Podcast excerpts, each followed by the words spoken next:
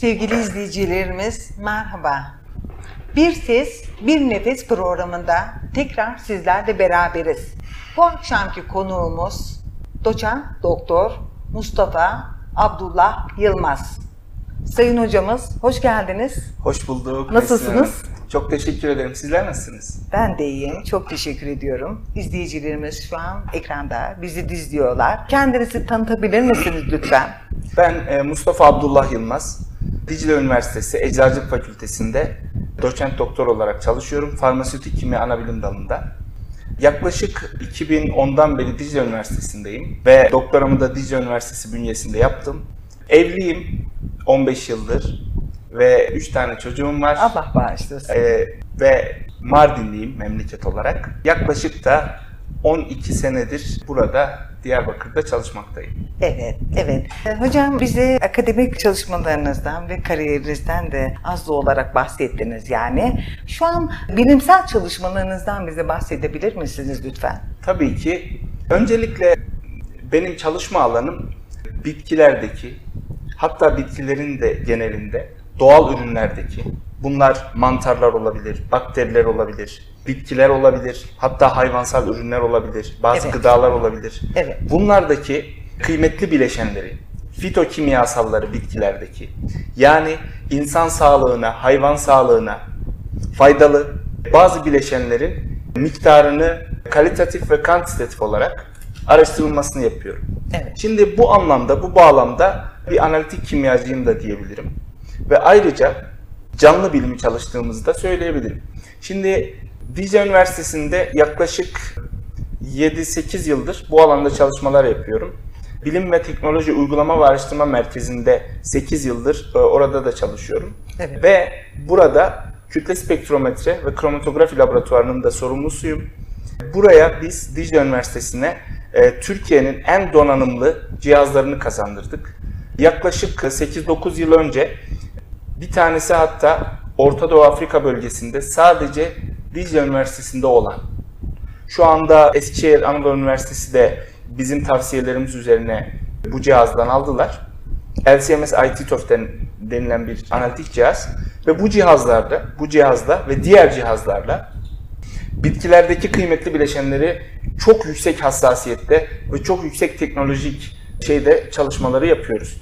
Şimdi yaptığımız çalışmalar Avrupa'da, Amerika'da, Çin'de ve dünyanın her yerinde çok ciddi analitik kimya dergilerinde veya bilimsel dergilerinde bu makaleler yayınlanıyor. Evet. Ve dünyadan da çok ciddi anlamda bir saygı görüyoruz. Dicle Üniversitesi olarak bu e, laboratuvarda bu imkanları gerçekten bize bize kazandırdığı için Dicle Üniversitesi'ne de öncelikle teşekkür ediyorum ve bu anlamda kayda değer çalışmalar yapıyoruz. Mesela yaptığımız çalışmalar fitokimyasallarla ilgili çalışmalar. Fitokimyasal nedir?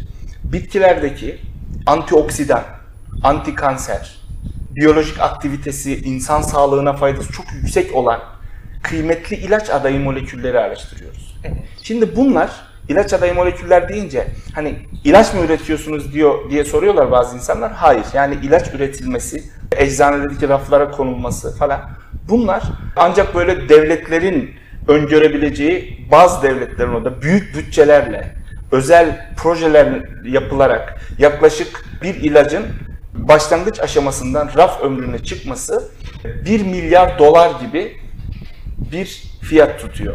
Şimdi bunu bırakın hocaların veya profesörlerin karşılayabilmesini bazı ülkeler dahi birçok ülke dahi karşılayamıyor. Türkiye'de Evet. dünyada yaklaşık 5-6 tane öncü ülke var.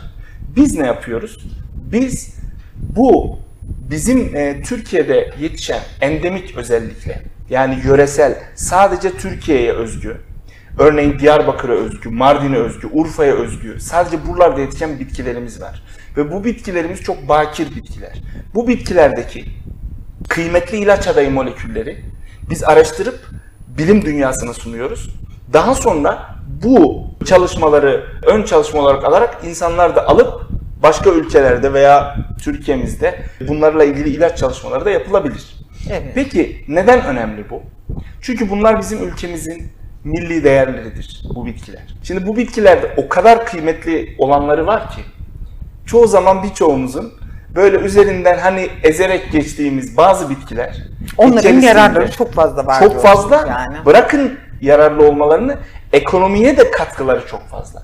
Mesela bir örnek vereyim. Sadece bir fenolik asit olan rozmarinik asit. Evet. Şu anda bütün dünyada, Avrupa'da, birçok yerde eczanelerde, raflarda dahi ilaç olarak satılabilen bir madde. Mesela bir kekik türünde yaklaşık %10 civarında biz bundan tespit ettik. Bu ne demek biliyor musunuz? 1 miligramı yaklaşık 50-60 euro olan bir ürün bu. Rozmarinik asit, bir bileşik. 1 kilogram bitkide neredeyse 100 gram var. Bitki ekstresinde daha doğrusu.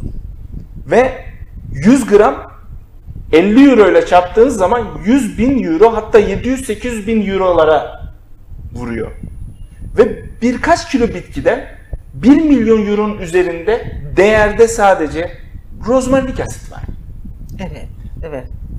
Bunu işte araştırıyoruz biz ve bu ilerleyen çalışmalarda daha ileriki ilerleyen aşamalarda bunların saflaştırılması, bitkilerden saflaştırılması ve ilaç firmalarına satılması söz konusu olduğunda mesela çok ciddi bir katma değer ülkeye milli gelir olarak dönebilir. Ayrıca ilaç adayı moleküller diyoruz. Şimdi ilaçların belki farkındasınızdır, belki seyircilerimiz biliyordur, belki bilmiyordur. Neredeyse %70'i ya bitkisel kaynaklıdır ya da doğal olarak bitkilerden elde edilen ilaçlardır.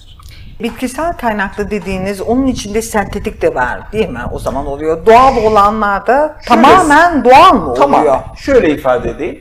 İlaçları hani şöyle birçok sınıflandırma yapılabilecek. Şöyle Evet. sınıflandırabiliriz. Raflarda yani eczanelerde tablet olarak aldığımız ilaçlardan bahsediyorum. Bunların bir kısmı bitkilerden direkt doğrudan saflaştırılan, doğrudan doğal olarak saflaştırılan moleküllerdir. Bunlar doğal olanlar. Doğal onlar. Bunlarla ilerleyen vakitte, dakikalarda bahsedeceğim. evet. Bir kısmı semisentetik dediğimiz, yarı sentetik. Ne demek bu?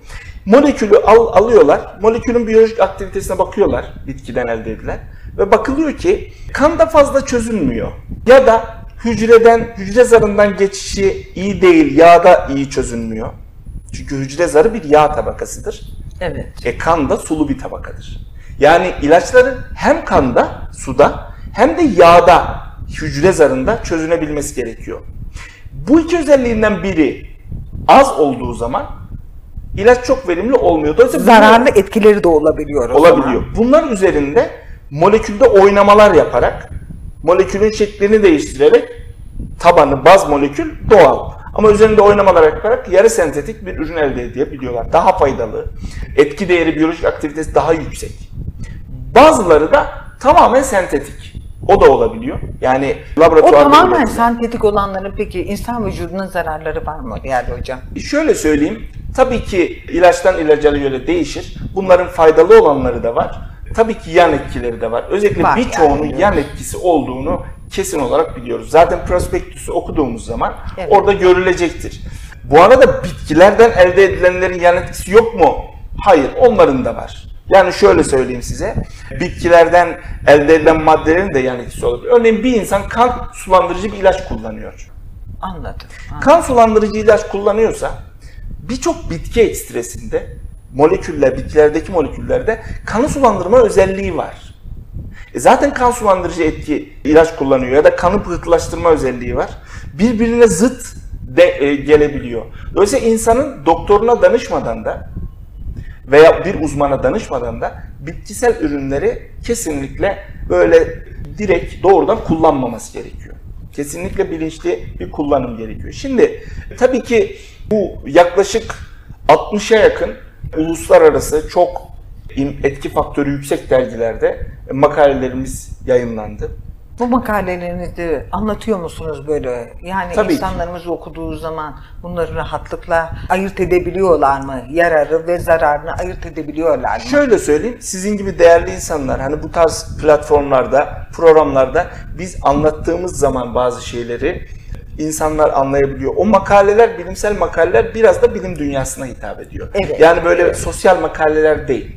Bilimsel, tabi bilimsel dili olduğu için normal e, bilimle il- ilgilenmeyen insanların okuduğunda anlayabileceği şeyler değil onlar.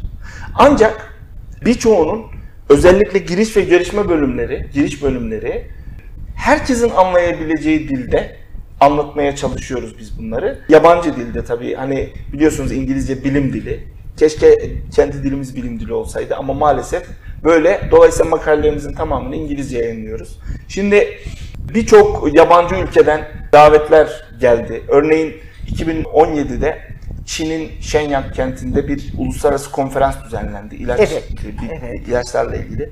Ve orada çağrılı konuşmacı olarak davet aldım. Orada güzel bir sunum yaptık ve o sunumda en iyi sunum ödülü aldım orada. Çok güzel, Kongrede. çok güzel. Aynı şekilde 2014'te veya 15'teydi Dubai'de bir uluslararası büyük bir konferans düzenlendi. Yine bitkiler üzerine, doğal ürünler üzerine. Burada da ya sunduğumuz posterler ve sunduğumuz e, sözel sunumlar en iyi sunum, en iyi poster ödülü aldı. Tabii ki bu başarılar olduğu zaman insanın bilime motive olması, bilimsel çalışmalara e, hissiyat, motivasyonu daha çok artıyor. Tabii ki. Şimdi tabii ki Cezayir'den mesela öğrencilerimiz geliyor. Kuzey Irak'tan geliyor. Cezayir'den de geliyor. Cezayir'den birçok doktor öğrencisi, yüksek lisans öğrencisi geldi. Oradan gelen bazı öğrencilerimiz tabii oradaki hocalara bizleri anlatarak buradaki imkanları iki defa oradan davet aldım. Cezayir'deki Ümmül Buaki Üniversitesi ve e, Konstantin Üniversitelerinde e, çalıştaylar düzenledik ve bu analitik cihazlar, bilimsel cihazların kullanımı Evet. ile ilgili onlara bir eğitim verdik. Çünkü tabii ki orada bizden bir 30-40 yıl geride gibi düşünün onları. Bizim 1980'lerdeki halimiz gibi düşünün. İmkanları gerilerdeler yok. yani Gel- diyorsunuz. Onlar için buraya gelmek bizim insanlarımızın tabii artık eskiden Avrupa'ya, Amerika'ya gitmesi gibiydi. Gibi bir şey. O Evet. şekilde Evet. e, Amerika'da tabii 2014'te yine American Society of Mass Spectrometry kon- kongresine katıldık. Vancouver'da, Kanada'da bir kongre oldu. Oraya katılmıştık. Japonya'da iki defa oralarda bilimsel etkinliklerde bulunduk.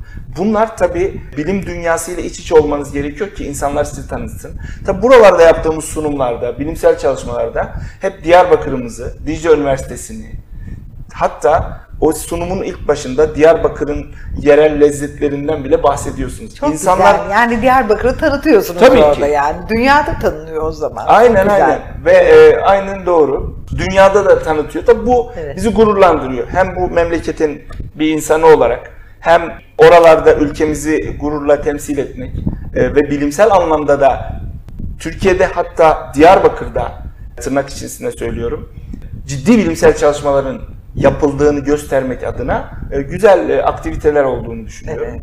Bu şekilde Çok teşekkür ediyoruz Rica ve programımıza devam ediyoruz. Bunları öğrendikçe bizler de biraz bilgi sahibi oluyoruz bu konuda. Peki değerli hocam size bir soru daha sormak istiyorum. Bitkilerin yaşamımız üzerinde etkileri nelerdir? Acaba bunu da izleyicilerimize Evet. anlatabilir misiniz lütfen? E, tabii ki e, şöyle bahsedeyim. Hani bitkilerin bizim üzerimizde olmayan bir etkisi yok neredeyse. Ya hatta şöyle ifade edeyim. Bitkilerin hani beslenme ve büyümenin yanı sıra bitki yetiştirmek dahi insanın ruh dinginliğini, psikolojisini düzelttiğini, stresini aldığını bilimsel araştırmalardan biz biliyoruz. Evet, mesela çimenlerin üzerinde çıplak ayakla yürüyün derler değil mi? Kesinlikle. Yürüyün, bütün kötü enerjinizi alır derler. Negatif yani ve çok da elektriği- etkili oluyor bildiğim kadarıyla. Olur. Stresimizi alıyor. Olur. Yani bitkiler insan yaşamında çok fazla rol oynuyor. Kesinlikle Yaşamımızda çok fazla var. Ama bir de tabii ki sizler bunun ilaç kısmında, bizler bunun enerji kısmındayız Evet, evet. haliyle. Ondan dolayı duruyoruz. Peki hocam size şunu da söylemek istiyorum. İlaçlarla bitkiler arasındaki nasıl bir ilişki var? Onu da biz e, izleyicilerimize böyle Evet. biraz böyle anlatabilir misiniz Tabii ki, detaylarıyla tabii ki. beraber? Şöyle ifade edeyim. Şimdi bitkilerde bazı bilimsel terimlerde kullanacağım ama onları önce bir açıklayayım. Tabii ki. Primer metabolit dediğimiz ve sekonder metabolit dediğimiz bazı bileşikler, moleküller vardır. Şimdi primer metabolitler nelerdir? Bitkinin büyümesinde, üremesinde, varlığını korumasında, hayatını sürdürebilmesinde etkili olan işte DNA, efendim söyleyeyim nükleik asitler yani, polisakkaritler, proteinler gibi bazı şeylerdir. Yani onlar olmazsa bitki olmaz. Kesinlikle var olması lazım. Bunlar bizim için hani onlar için önemli, bizim için hani çok ciddi bir şeyi yok. Fakat sekonder metabolitler yani ikincil metabolitler dediğimiz bir bileşik grubu var. Evet. Ondan neler? 1950'lere kadar insanlar bunların hiçbir işe yaramadığını zannediyorlardı bilim adamları. Ya acaba mesela bazı bitkilerde çok yoğun olarak bunlar biraz küçük moleküllerdir ve çok yoğun olarak bir bitkide var ama şimdi doğada olan bir şeyin muhakkak bir sebebi vardır biliyorsun. Evet, evet. Bunun aynen hani 12 bağ- 12 parmak bağırsağının sonradan faydaları ortaya çıktı ya kör Evet, bağırsak dediğimiz. evet. Eskiden mesela bir işe yaramıyor ya denilen bir şeydi mesela. Ama şu an şu çok zamanlarda önemli ne yani, kadar insan önemli olduğu için. bilimsel araştırmalar yapıldıkça ortaya çıkıyor. Aynen bunun gibi bitkilerdeki bu ikincil metabolitler, sekonder metabolitler, fitokimyasallar da diyebiliriz. Yani bitkisel kimyasallar.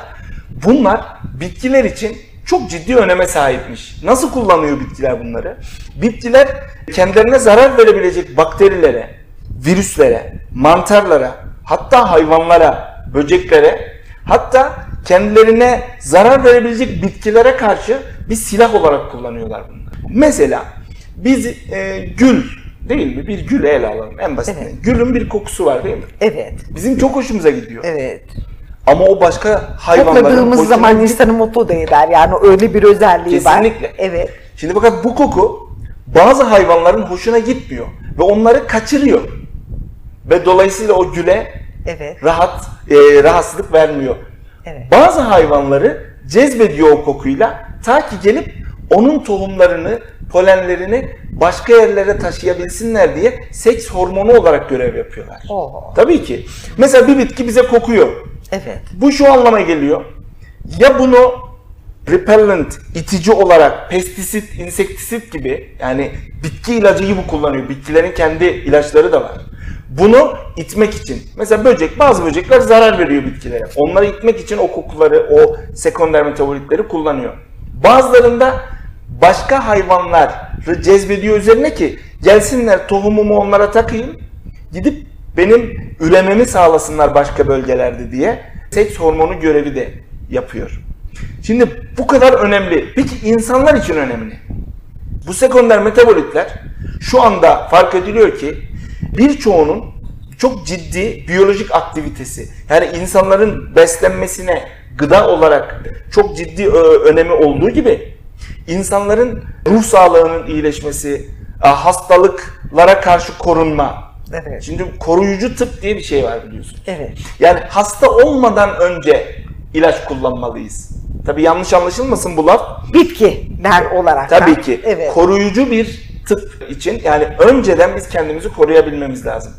Artık faydaları bütün dünya tarafından ispatlanmış. Yani Uluslararası bağışıklık makalelerde. sistemimizi yükseltmemiz lazım diyoruz değil Kesinlikle. mi? Bu sefer hastalıklara karşı Evet. daha bir vücudumuz korunaklı olacağız. Aynen Çok öyle. çabuk hastalanmayacağız. Onu demek istiyoruz değil mi değerli hocam? Aynen öyle evet, hocam. evet. Şimdi tabii ki bu sekonder metabolitler yani yüz binlerce sekonder metabolit var. Bazı bitki ailelerine özel bazı bileşik grupları var. Bazı bitki türlerine özel bileşik grupları var. Yani şöyle ifade edeyim. Bazı moleküller var ki sadece bir bitki türünde var mesela. Sadece onda var. Ve o direkt raflara ilaç olarak girmiş. İnanılmaz. Bazı şeylerden bahsedeceğim size ilaçlardan. Aa bu bitkilerden mi elde ediliyor ha diyeceksiniz. Hocam onları bahsedebiliriz. İzleyicilerimiz de en Evet. azından bu konuda biraz bilgi sahibi olsunlar. Ama bu tabii çok yönlü olacak. Ben size bir şimdi bir soru sormak istiyorum. Tabii. Biliyorsunuz yani pandemi hastalığımız şu an Covid-19 hastalığı. Virüs olarak da bütün dünyayı sardı. İnsanlar artık korunmak istiyorlar. Korunmayı bırakın. Artık insanlar bu hastalığa yakalanmak istemiyorlar. Aşılar üretildi. Evet. Aşı olmak istiyor insanlar. Bir kısım aşı olabildi, bir kısım olamadılar. Ama aşı olanların da vücudunda antikorlar üretildi, tabii ürendi. Fakat şunu size söylemek istiyorum hocam. Bu Covid-19 hastalığına karşı bağışıklık sistemimizi hem yükseltmemiz için ben mesela daha şu an o hastalığı geçirmedim. Üstelik astım hastasıyım yani. Geçmiş Ve benim olsun. gibi olan, çok teşekkür ediyorum, benim gibi olan izleyicilerimizden çok kişi vardır Evet. korunmuşlardır. Kimi izleyicilerimiz de ilaç almışlardır veyahut da kimisi de aşı olmuştur. Kimisi de evinde hala dört duvar arasında insanlarla iletişimini kesmiş, hasta olmamak için elinden gelen her şeyi şeyi yapıyordu. Bu hastalığa hem bağışıklık sistemimizi korunmamız için hem olanların da olduktan sonra da yine bağışıklık sistemlerinin korunması için izleyicilerimize ne gibi önerileriniz olacaktır acaba? Çok güzel bir soru sordunuz. Teşekkür ediyorum. ediyorum. Yani güncel bir soru. Öncelikle burada bir noktanın altını çizmem gerekiyor. Yanlış anlaşılmaya seviyet vermemek için. Tabii Çünkü ki. çok hassas bir konu. Yani yeni bir virüs olduğu için bu Covid-19 bu virüse karşı henüz geliştirilen ve faydası kesin olarak ispatlanmış ilaç yok. Önceki bazı hastalıklarda kullanan, şu anda da hastanelerimizde devletimizin önerdiği, verdiği ilaçlar bunlar kullanılıyor. Fakat bunlar aslında onun için üretilmiş ilaçlar değil. Peki hocam, Dolayısıyla- o kullanılan hastalıkların, ondan sonra ilaçların, ondan sonra e, belirli bir zamandan sonra yan etkileri çıkacak mı? Kesin. Bunları da bir konumuz içerisinde Aynen alalım. onları da dahil edelim. Evet. Yan etkisi çıkı, çıktığını herkes görüyor zaten. Yani şu anda televizyonlarda da doktorlar da bunu anlatıyor. Bilimsel araştırmalar da gösteriyor ki şu anda kullanılan o ilaçların çok ciddi anlamda şey var. Kullanılmamalı mı? Hayır kullanılmalı. Çünkü kişiye göre değişiyor bu. Ancak bizde şöyle bir durum var. Biz hasta olmadan önlemini almamız gerekiyor.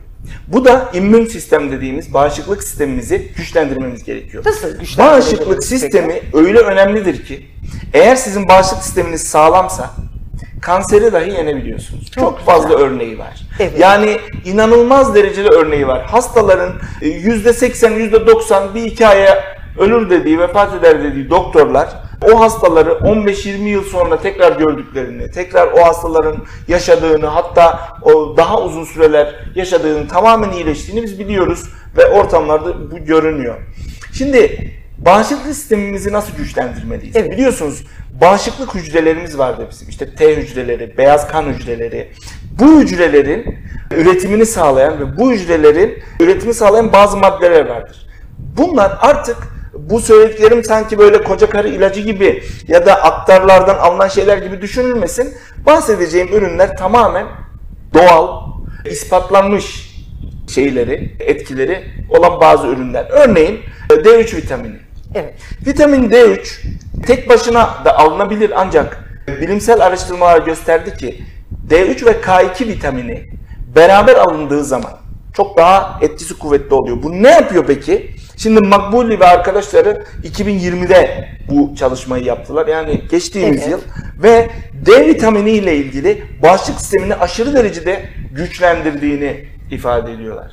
Ya bu artık bütün dünya tarafından da biliniyor. Hatta- Kemikleri de iyi geldiğini biliyorum diye. Evet aynen öyle. Evet. Hatta bir hastanede yapılan bir çalışmada yurt dışında 80 yaş altındaki hastalardan kanındaki serumundaki D vitamini oranı 41 nanogram bölü mililitrenin üzerinde olup da vefat eden hiçbir hasta olmamış COVID-19 hastası. Bunlar veriler yani bilimsel veriler. Ondan sonra e, tabii ki Karanova arkadaşlar yine 2020'de yaptığı bir çalışmada e, Rusya'da yapılıyor bu çalışma. D vitamini eksikliği Covid-19'a yakalanma riskinin 5 kat artırdığını gösteriyor. Şimdi bu ne anlama geliyor? D vitaminini kanımızda ne yapabilir izleyicilerimiz ya da biz? Doktora analiz yaptıracağız. Evet. Kan, kanımızı analiz ettiğim zaman D vitamininiz düşükse kesinlikle takviyesini e, takviye almamız lazım. Evet. Bunun için tabii ki birçok ürün var, satılıyor. Onlardan biri eczanede satılması şartıyla muhakkak tercih edilmelidir. Şimdi magnezyum ve çinkodan da bahsetmek istiyorum. Evet. Magnezyum ve çinko Hocam size şunu da söylemek istiyorum. Magnezyum ve çinko eksikliği vücutta olduğu zaman da neler, hangi hastalıklar oluyor? Ondan da bir bahsedebilir Söyleyeyim. misiniz lütfen? Hem yararları hem olmadığı zaman, vücutta olmadığı zaman zararları neler olabiliyor? Şimdi hani magnezyum deficiency ya da çinko deficiency dediğimiz magnezyum ve çinko eksikliği bağışıklık sistemini otomatikman çökerttiği için birçok hastalığa yakalanıyor. Bildiğim kadarıyla magnezyum eksikliği sinir sistemini de çökertiyor Sinir değil mi? sistemini, dolaşım sistemini Evet. ve diğer sistemleri etkiliyor. Şimdi mesela Tam ve arkadaşlarının 2003'te yayınladığı bir makalede çok net bir şekilde belirtiliyor ki magnezyum Evet. ve çinko kesinlikle bağışıklık sistemini güçlendiriyor. Neyi güçlendiriyor peki bunlar? Çinko ve magnezyum bağışıklık hücreleri olan T hücreleri ve beyaz kan hücreleri. Çünkü bunlar savaşan hücreler. Bu hücreler bizim için mikroplarla, virüslerle, bakterilerle savaşıyorlar. Evet. Bu hücreleri güçlendiriyor, üretimini artırıyor ta ki biz de bizim de bu sayede bağışıklık sistemimiz artıyor. Ayrıca bazı doğal ürünlerden de bahsetmek istiyorum. Mesela varlığı kesinlikle faydası ispatlanmış Evet. dünyada bilinen. Evet. Örneğin zerdeçal. Hepimiz biliyoruz. Zencefil, zerdeçal değil mi? Kullanıyoruz. Bu bahsettiğim zerdeçal zencefil değil ama. Zencefil hani biraz böyle beyaza yakın sarı renkli olanı. Zerdeçal ise böyle havuç gibi turuncu bir rengi var. Evet, Şimdi evet. bu zerdeçalın içinde kurkumin diye bir madde var. Bir bileşik. O neye Hatta yarıyor? kurkunum, kurkuminoidler denilen ona benzer onu o aileden bir bileşik grubu. Bunlar Evet. hocam çok ciddi derecede antioksidan, antikanser, anti-enflamatuar yani böyle iltihaba karşı vücuttaki o hasta mikrobiyal enfeksiyonlara karşı çok ciddi anlamda etkisi ispatlamış bir ürün. Şimdi tabii biz tutup zerdeçal yemeyiz. Şimdi bu dünyadaki bilim adamları hani bunları tavsiye ediyorlar fakat Türkiye'de bu biraz bu konu biraz sıkıntılı. İnsanlar zerdeçal alıyorlar, yiyorlar, yiyip, ye, ye- alıp ye- yenir. Hatta biz gıda olarak tüketip onu şey yapabiliriz. Fakat Evet. bağışıklık sistemine biraz ciddi etkisi olması için veya hastalıklardan ciddi korunmak için bunların bitkisel ekstrelerini kullanabilirsek daha yüksek etki gösteren ürünler bunlar. Yalnız bu ürünleri de kullanırken Dünya Sağlık Örgütü'nün veya bilimsel araştırmaların destekleriyle bunların hangi ilaçlarla etkileşip etkileşmediğini bilmemiz lazım. Bunu nasıl bileceğiz? Muhakkak doktorumuza bir danışmamız lazım. Doktorunuz size bir ilaç vermiştir. Evet. Ve o ilaç kurkumin kullanmanızı engelliyordur. O doktorunuz bilsin. Doktorlar zaten bu tip faydası ispatlanmış ürünleri kullanmayın demiyorlar. Demezler. Doktorun ben benim böyle bir ürünüm var. Bu ilaçta kullanabilir miyim? Kullan diyorsa gönül ferahlıkla kullanabilirsiniz. Başka? Anti kanser etkisi var. Yani insanlar çok ciddi kanserlerden bu ürünü kullanarak bu kimyasal ürünü, kimya bileşiği doğal ürünü kullanarak kanserleri yenmişler. Başka çok ilginç bir şey. Deve dikeni dediğimiz bir bitki var. Evet. O ne işe yarıyor? hocam? Şöyle söyleyeyim. Yolda geçerken herkes görür. Türkiye'mizin her yerinde var. Hani böyle dikenli, böyle çok çok sert böyle kaba kaba dikenleri olan yolların kenarlarında. Yapraklar da böyle Evet bir dikenli farklı. dikenli. Evet. En tepede böyle uzun uzun, en tepede de böyle mor çiçekleri olan bir Var. bir, bir diken vardır. Ben de görüyorum Bu, bu deve dikeni. Evet. En yabancı ismi milk thistle. Ondan sonra Silibum marianum latincesi. Bu bitkinin çiçeklerinin altında çekirdekleri var. Bu bitki olgunlaştığında o çekirdeklerden ekstraksiyon yoluyla o çekirdeklerden bir ekstra elde ediliyor ve bu ekstranın içinde silimarin grubu bileşikler var. Silimarinler öyle bir etkili ki bu silimarin bileşiği şu anda Avrupa'da, Amerika'da birçok yerde rafta, eczanelerde direkt ilaç olarak satılan ürünler. Nasıl? Karaciğeri çok ciddi faydası olan, karaciğeri rektifiye eden, Yani karaciğer- karaciğeri yeniliyor mu hocam? yeniliyor, karaciğer yağlanmasını önlüyor Evet. ve geçiriyor. Hatta siroz hastaları bu ürünü kullanıyor. Yani karaciğeri bitme noktasına gelmiş. Yani enzimlere de faydalı, yağlanmaya da Kesinlikle. faydalı, süroz enzimlere hastalarına de- faydalı Aynen. diyorsunuz. Ve ilginç bir şey daha söyleyeyim. Neredeyse hiç yan etkisi Aa, çok güzel bir şey. Evet. Hiç. Yani seyircilerimiz de hani yabancı dil olanlar da araştırabilir. Healthline, WebMD gibi uluslararası arenada dünyada doktorların güvendiği ve bu bitkisel ürünlerin dozajını, faydalarını, kullanım şekillerini, zararlarını anlatan kaynaklar var. Bu kaynaklardan inceleyebilirler. Tabi bunları nasıl? Niye, neden bunları bu kadar rahat söylüyoruz? Çünkü bunlar bilimsel verilerle desteklenen. Hatta birçok doktor arkadaşım, profesör, tıp fakültesinde hoca bana şöyle dediğini hatırlıyorum. Hocam bu bir mucize ve keşke dünyadaki herkes bu ürünü kullansa. Yani öyle sadece yaşlılar, hastalar, şunlar bunlar değil. Biz zaten bu ürünleri bağışıklık sistemimiz kuvvetlensin. Antioksidan olarak ciddi bir fayda sağlayalım. Ve bu şekilde alalım. Şimdi antioksidanı da birçok insan bilmeyebiliyor. Evet. Şimdi vücudumuzda biliyorsunuz vücudumuza zararlı olan birçok ürün var bu yüzyılda. Nedir bu? Hani bazı ultraviyole ışınlar birçok zararlı bileşiklerin üremesine ve doğmasına sebebiyet veriyor. Bunlara serbest radikaller diyoruz. Evet. Bu serbest radikaller bizim vücudumuzda DNA'mızı dahi bozuyorlar. Yani genetik kusurlara dahi yol açıyorlar. Öyle söyleyeyim size. Evet. Peki antioksidan ne demek? Bunlar oksidanlar bu zararlı şeyler. Yani bizim vücudumuzu oksitliyor tabiri caizse. Antioksidanlar ise bu vücudumuzdaki kalıcı veya geçici zararlara yol açan radikalleri süpürücü bir etkisi var. Ne demek? Yani Onlara hep- yapışıyor. evet. ve onları vücudumuzdan uzaklaştırıyor. Evet. O yüzden antioksidan mesela bu son zamanlarda bilimsel araştırmalarda desteklemiş kara mürver Evet. ekstresi çok ciddi anlamda C vitamini içeriyor. Evet. E, onu da kullanabilir halkımız. Yani karaciğer ekstresi, e, kara mürver ekstresi C vitamini anlamında çok zengin ve çok ciddi antioksidan aktivitesi var. Son olarak bir şeyden bahsedi- bahsedeyim. buyurun. Propolis biliyorsunuz çok Biliyorum. popüler bir ürün bu zamanlarda. evet. Hatta insanlar kilosu, kilogram fiyatı da bayağı artmış. Genelde arıcılarımızın da sevmediği bir üründür propolis. Ya böyle yapış yapış, kahverengi, tadı çok acı. Evet. Ama arı ürünlerinde ondan daha faydalısı insana olmadığı söylenen bir ürün. Yani çok Ne faydalı bal- diyorsunuz. Ne propoli, ne polen, ne arı sütü. Propolis'ten daha çok antioksidan içeren. Bakın ben yaklaşık 8 yıldır yüz bi- binlerce bitki analizi yaptım. Evet. Ve propolis'ten daha zengin içeriğe sahip bir bitki analiz etmedim.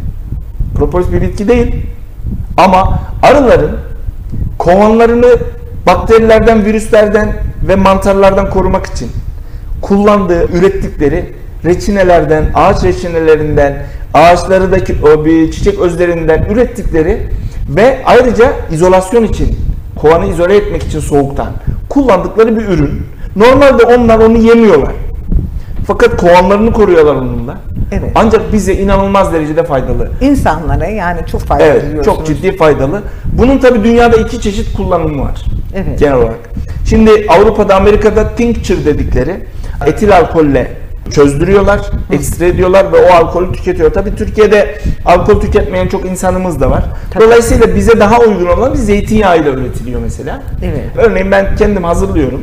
Çocuklarıma da her gün bir çay kaşığı veririm yani. Çok güzel. Tabii inanılmaz derecede bağışıklık sistemini güçlendiriyor ve kolay kolay da insan hani e, tabii büyük konuşmamak lazım da bu ürün e, bu ürünü kullandığı zaman yani kolay kolay da hasta olmazsınız. Yani Allah'ın izniyle tabii. Tabii. Tabii yani bu tip hususlarda dikkatli olmak lazım.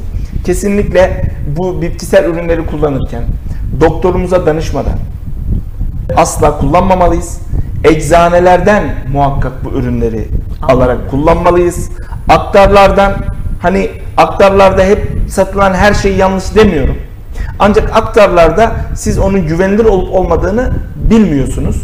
Dolayısıyla bu ürünlerin hani ispatlanmış taze mi, bayat mı, kurtlanmış mı, küflenmiş mi, 5 yıl önce toplanmış bitki mi yoksa bu yaz toplanmış bitki mi? Bunlar doğru şartlarda mı kurutulmuş?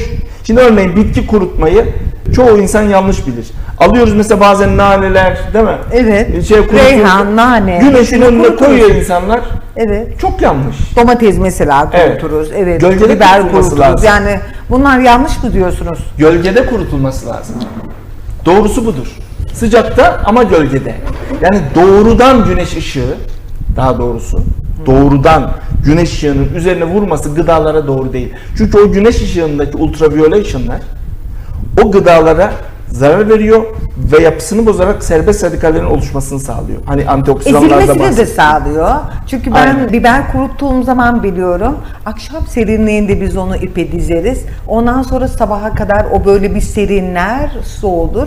Güneş de aldığı zaman da en azından ezilmemesini sağlıyor. Çok doğru. Onun için söylüyorum. O dışındaki kabuğu onu koruyordur Evet, doğru. evet. Ama keşke yapabilsek de yine sıcakta, yine dışarıda ama güneş ışığı geliyor ya böyle hafif bir perdeleyen, doğrudan değil dolaylı olarak güneş ışığını alan bir ortamda bu ürünleri, bitkilerimizi kurutarak tüketsek çok daha iyi oldu, oldu olur diye düşünüyorum. Çok güzel. Tabii bu kadar kısa bir sürede hani anlatacak çok şey var. Evet. Ancak bu kadar kısa sürede bunlardan bahsedebildim. Çok güzel şeyler Ee, anlattınız. teşekkür ederim, İzleyicilerimiz burada. Programımızın çok sonlarına doğru geldik zaten. Evet. Ama ben izleyicilerimizin önünde size yine bir soru sormak istiyorum. Çok net bir cevap almak istiyorum sizden. Bitkileri kafamıza göre artık kullanamayacağımızı biliyoruz değil mi? Evet. Bunu bunu bir doktor kontrolünde veyahut da bitkisel ilaçlarımızı alacağımız zaman da bir eczaneden muhakkak almamız Kesinlikle. gerektiğini biliyoruz. Bunları da yapmamız gerektiği biliyoruz zaten. Kesinlikle. Sevgili izleyicilerimiz, doçent doktor Mustafa Abdullah Çelik Bey'den, biz Yılmaz. çok- Yılmaz Bey'den çok özür diliyorum. Evet, Yılmaz. Bey'den biz çok güzel bilgi- bilgiler aldık yani. Kendisi Teşekkür insan ederim. hayatına katkıda bulunması için bize bitkilerin özünü anlattı. Bitkilerin bize yararını anlattı. Hocamıza çok çok teşekkür ediyoruz. Ben teşekkür Başka bir ediyorum. programda tekrar onu ağırlamak istiyoruz zaten. Ee, Hocam çok teşekkür ediyoruz programımıza katıldığınız Ee, için. ben teşekkür ediyorum böyle bir imkan sunduğunuz için ve Diyarbakır halkımıza, Türkiye halkımıza hani böyle bildiğiniz şeyleri anlatabilme imkanı sunduğunuz için çok teşekkür ederim. Allah yardımcımız olsun. Herkese sağlıklı, iyi günler diliyorum. Çok teşekkür ediyorum. Sevgili izleyicilerimiz, Bir Ses, Bir Nefes programımızın böylece sonuna geldik. Umarız sizlere bilgilendirdik bu konuda yani. Çok çok teşekkür ediyoruz. Hepinize iyi akşamlar. Görüşmek üzere diyorum. Hoşçakalın.